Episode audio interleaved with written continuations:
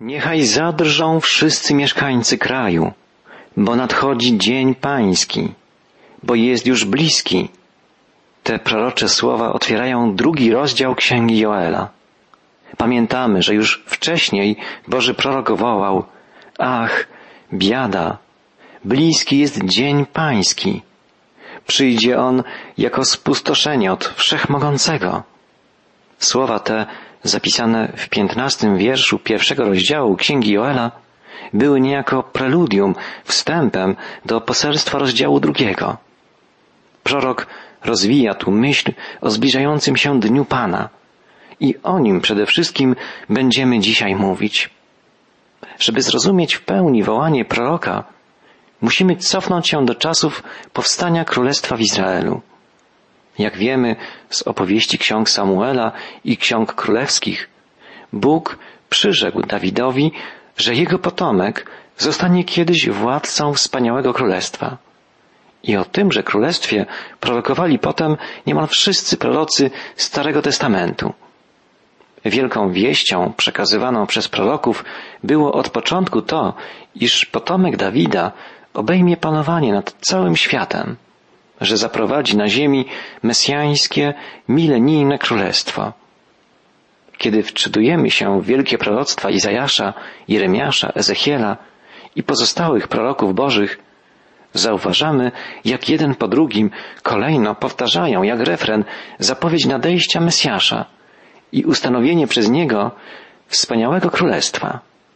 Prorok Joel wołając o przyszłych wydarzeniach, podkreśla, że czasy eschatologiczne będą stały pod znakiem niezwykłych, wzmożonych działań Pana i podobnie jak inni prorocy nazywa te czasy Dniem Pańskim.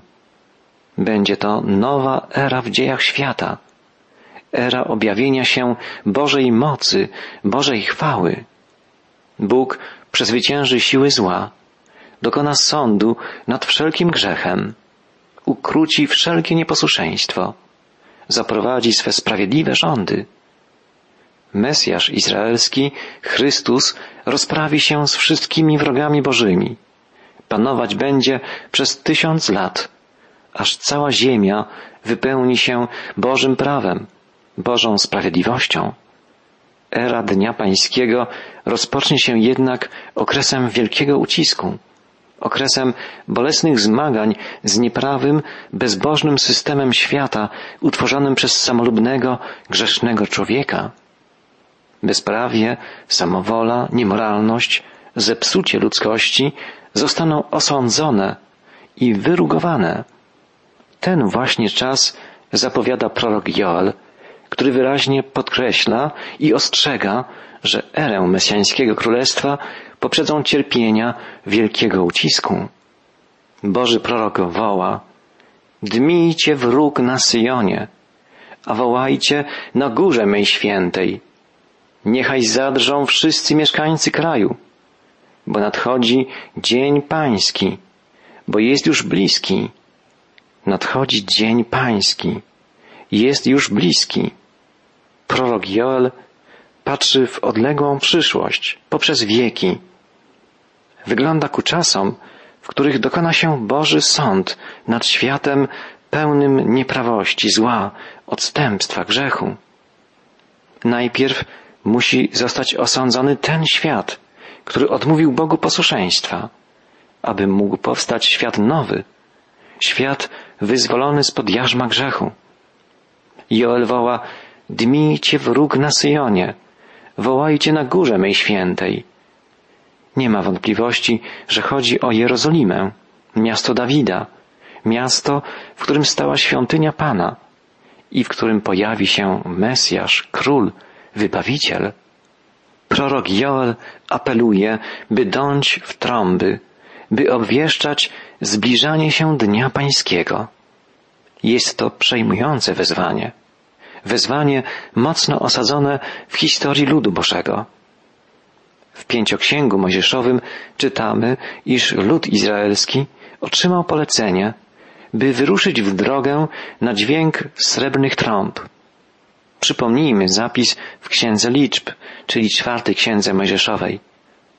I przemówił Pan do Mojżesza tymi słowy. Spraw sobie dwie srebrne trąby kute.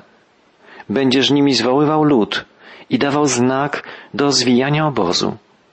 Gdy Izraelici przemierzali pustynię, dźwięk trąb był dla nich sygnałem, że trzeba zwijać namioty i przygotować się do wyruszenia w drogę.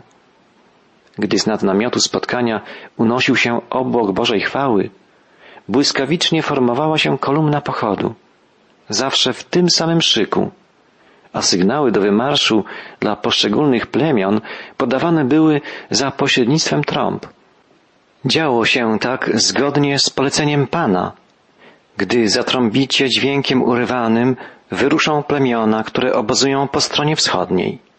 Gdy powtórnie zatrąbicie dźwiękiem urywanym, wyruszą plemiona, które obozują po stronie południowej. I tak dalej. Przypomnijmy, że dwanaście plemion izraelskich obozowało wokół przybytku, namiotu spotkania, po trzy plemiona ze wschodu, południa, zachodu i północy. Jako pierwsze ruszały zawsze plemiona nocujące w namiotach położonych we wschodniej części obozu, dlatego że wejście do przybytku skierowane było zawsze na wschód. I tu obozowały rodziny Aarona, Mojżesza, a od strony południowej Kehatyci, potomkowie jednego z trzech synów Lewiego. Kehatyci nieśli najcenniejsze przedmioty znajdujące się w namiocie spotkania, czyli w pierwszej przenośnej świątyni izraelskiej. Najpierw kapłani, potomkowie Aarona, okrywali wszystkie święte przedmioty specjalnymi osłonami, a potem kehatyci unosili je na drążkach i nieśli na ramionach. Na czele pochodu zawsze szła Arka Przymierza, Arka Pańska. Równocześnie z przygotowaniami rodzin lewickich trwało zwijanie obozu w jego wschodniej części, potem południowej, zachodniej, północnej. Wszystkim kierowały sygnały podawane przez trębaczy. W sumie trąbiono siedem razy, zanim kolumna marszowa była w pełni uformowana i gotowa do wędrówki.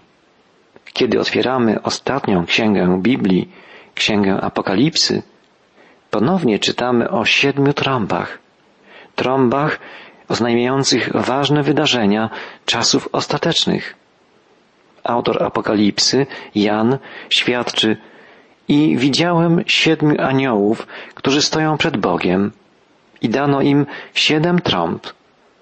Gdy zatrąbił pierwszy, powstał grat i ogień przemieszane z krwią i zostały rzucone na ziemię i spłonęła jedna trzecia ziemi, jedna trzecia drzew i wszystka zielona trawa. I zatrąbił drugi anioł i coś jakby wielka góra ziejąca ogniem zostało wrzucone do morza, a jedna trzecia morza zamieniła się w krew. Powstaje pytanie, o jakich wydarzeniach tutaj jest mowa? Pewne światło rzuca na ten problem wypowiedź Joela z końcowej części drugiego rozdziału jego księgi. Prorok woła w imieniu Pana i uczynię znaki na niebie i na ziemi, krew i ogień i słupy dymne. Słońce zmieni się w ciemność, a księżyc w krew, gdy przyjdzie dzień pański, dzień wielki i straszny. Część komentatorów odnosi te słowa do końcowych dni dziejów Kościoła. Ale większość fundamentalnych biblistów jest zdania, że obrazy apokalipsy w tak wyraźny sposób nawiązują do wydarzeń z historii Izraela, że chodzi tu o przyszłe dzieła pańskie pośród ludu pierwszego przymierza. Zgodnie z takim spojrzeniem wydarzenia Dnia Pańskiego, opisane przez proroków Starego Testamentu i ukazane również Janowi w wizji na wyspie Patmos, będą miały miejsce po pochwyceniu Kościoła, który zostanie zabrany z ziemi przez Jezusa Chrystusa. I to On sam swoim głosem, potężnym jak dźwięk trąby, wezwie wspólnotę wierzących do siebie.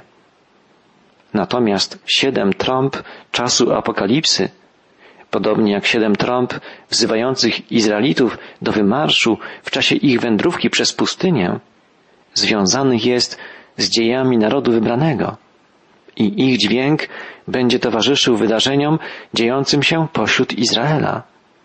Do takiego spojrzenia skłania nas też kolejność obrazów wizji Jana. Najpierw widzimy zbawionych, odkupionych przez Chrystusa w niebie. Czytamy w siódmym rozdziale Księgi Apokalipsy. Potem widziałem, a oto tłum wielki, którego nikt nie mógł zliczyć, z każdego narodu i ze wszystkich plemion i ludów i języków, którzy stali przed tronem i przed barankiem i byli odziani w szaty białe. A dopiero potem w rozdziale ósmym czytamy o aniołach, którym dano siedem trąb i których trąbienie sprowadziło na ziemię straszne wydarzenia wielkiego ucisku. Wspólnota wierzących nowego przymierza.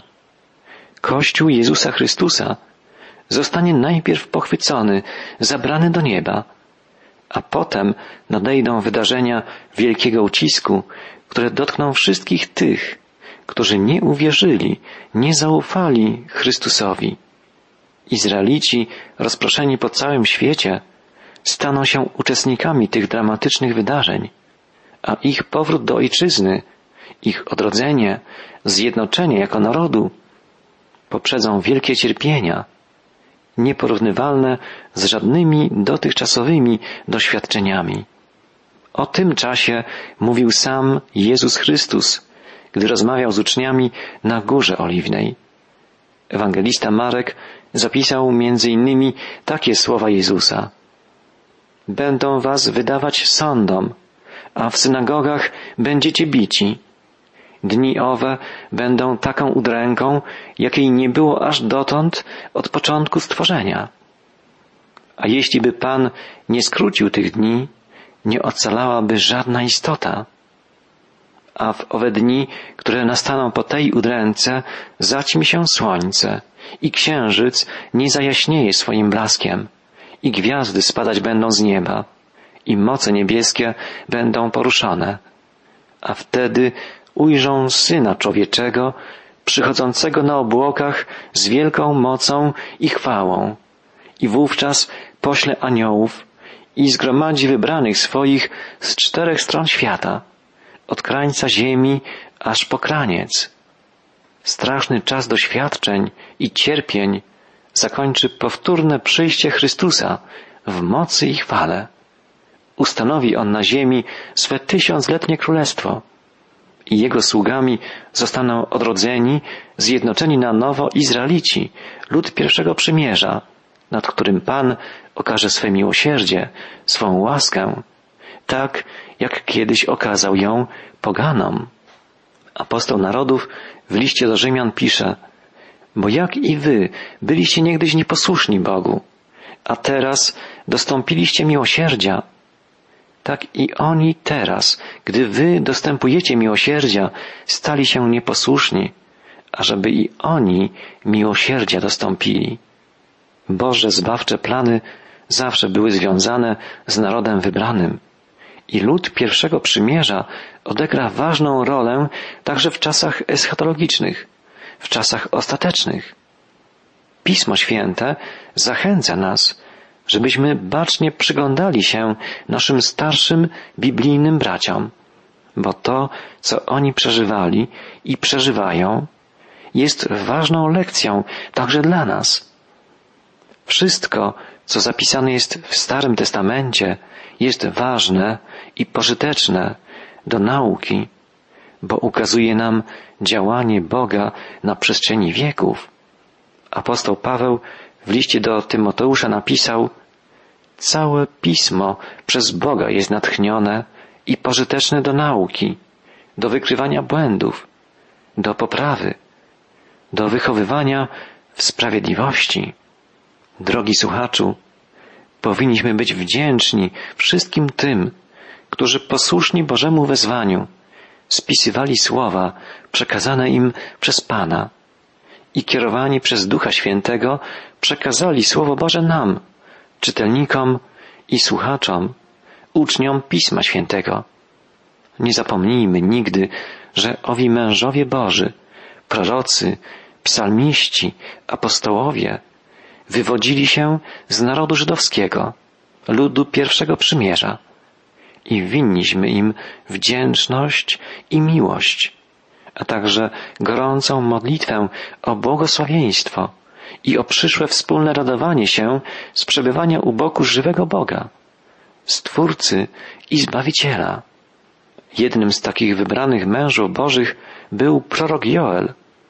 I to on przybliża nam rzeczywistość Dnia Pańskiego, ukazuje nam wydarzenia czasów ostatecznych. Boży prorok woła, dmijcie wróg na Syjonie, a wołajcie na górze mej świętej. Niech zadrżą wszyscy mieszkańcy kraju, bo nadchodzi dzień pański, bo jest już bliski, dzień ciemności i mroku, dzień obłoku i mgły. Jak zorza poranna rozciąga się po górach, lud wielki, a mocny, któremu równego nie było od początku i nie będzie po nim nigdy aż do lat przyszłych pokoleń. Prorok zapowiada tu inwazję wrogiej armii. W pierwszym rzędzie, co wynika z treści dalszych wersetów, chodzi o nadejście drugiej fali szarańczy, plagi o jeszcze bardziej katastrofalnych rozmiarach. Ale w dalszej perspektywie dostrzec możemy tu również zapowiedź przyszłej inwazji potężnych wojsk asyryjskich i babilońskich, które zniszczą Królestwo Izraelskie i Judzkie. A w jeszcze dalszej perspektywie ukazuje się nam rzeczywistość czasów eschatologicznych, rzeczywistość Dnia Pańskiego, wielkiego ucisku, zmagania się ze złem i nieprawością świata. Zwróćmy uwagę na fakt, że jednym z ważnych powodów zadęcia w trąby była w Izraelu potrzeba zmobilizowania się i przygotowania do walki z wrogiem. W Księdze Liczb czytamy Gdy w waszej ziemi będziecie wyruszać na wojnę przeciwko wrogowi, który was gnębi, zadmiecie w trąby dźwiękiem urywanym. Przez to przypomnicie się Panu, Bogu waszemu i będziecie wybawieni od nieprzyjaciół waszych. Wezwanie proroka Joela nawiązuje do tego dawnego polecenia Bożego danego Mojżeszowi. Boży lud musi być przygotowany do walki z wrogiem. Czy jest to ziemska wroga armia, czy też armia szatańska, armia duchowych sił zła. My także musimy być świadomi, że jako ludzie wiary mamy przeciwników nie tylko tu na ziemi, ale także w okręgach niebieskich, że toczymy zmagania nie z krwią i ciałem, lecz z nadziemskimi władzami, ze zwierzchnościami, z władcami świata ciemności, ze złymi duchami, jak pisze apostoł narodów w liście do Efezjan. Prorok Joel woła, nadchodzi dzień ciemności i mroku, dzień obłoku i mgły. Dzień pański rozpocznie się mrokiem wielkiego ucisku.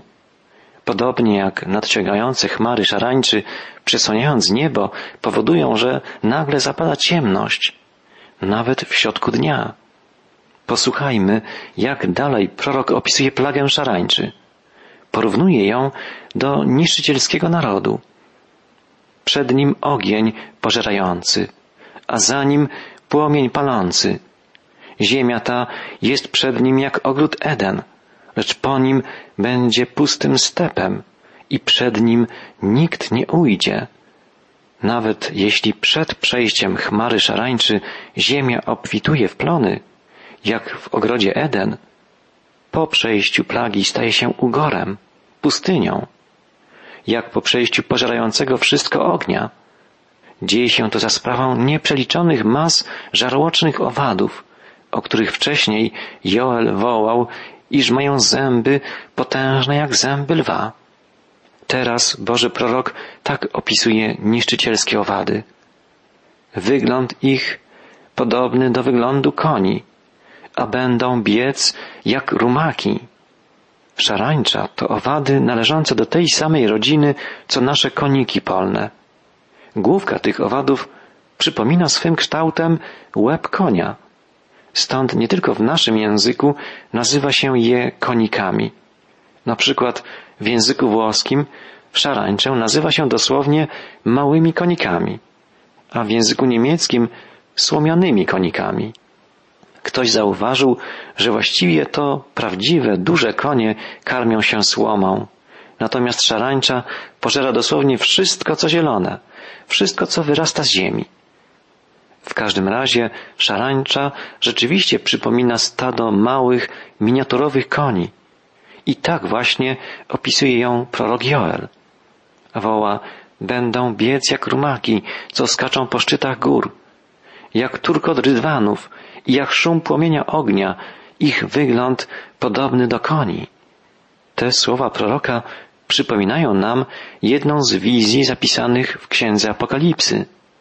Czytamy tam w dziewiątym rozdziale, iż gdy zatrąbił piąty anioł, zwróćmy uwagę, że znów jest mowa o dźwięku trąby, otwarała się studnia otchłani i z niej wyłoniły się chmary szarańczy, tak, że zaćmiły się słońce i powietrze. Zapadła ciemność. Z wyglądu szarańcze te podobne były do koni gotowych do boju, a na głowach miały coś jakby złote korony, a twarze ich były jak twarze ludzkie. Miały też pancerze, niby pancerze żelazne, a szum ich skrzydeł jak turkot wozów wojennych i wielu koni pędzących do boju. Widzimy duże podobieństwo tej wizji Jana, zapisanej w Księdze Apokalipsy, do proroctw Joela, zapowiadających Dzień Pański, Dzień Bożego Sądu. W dalszej części dziewiątego rozdziału Księgi Apokalipsy czytamy, że gdy zatrąbił kolejny, szósty anioł, pojawiły się niezliczone wojska konne. Jan świadczy, widziałem konie i tych, którzy na nich siedzieli. Mieli pancerze czerwone jak ogień, a łby końskie były jak łby lwów, a z pysków ich wychodził ogień i dym i siarka. Nie ulega wątpliwości, że prorok Joel zapowiadał nie tylko występującą w jego czasach plagę szarańczy, ale także wydarzenia czasów ostatecznych. Wołał o nadejściu Dnia Pańskiego, który będzie zawierał cierpienia wielkiego ucisku. Będzie czasem sprawiedliwego sądu Bożego nad złem, grzechem, nad śmiercią, aż dopełnią się zbawcze plany Boga i wszystko zakończy się ostatecznym zwycięstwem Mesjasza, Zbawiciela. Możemy jedynie wyobrazić sobie, co czekałoby ludzkość, gdyby nie moc Chrystusa, zmartwychwstałego Pana, zwycięskiego Bożego Baranka.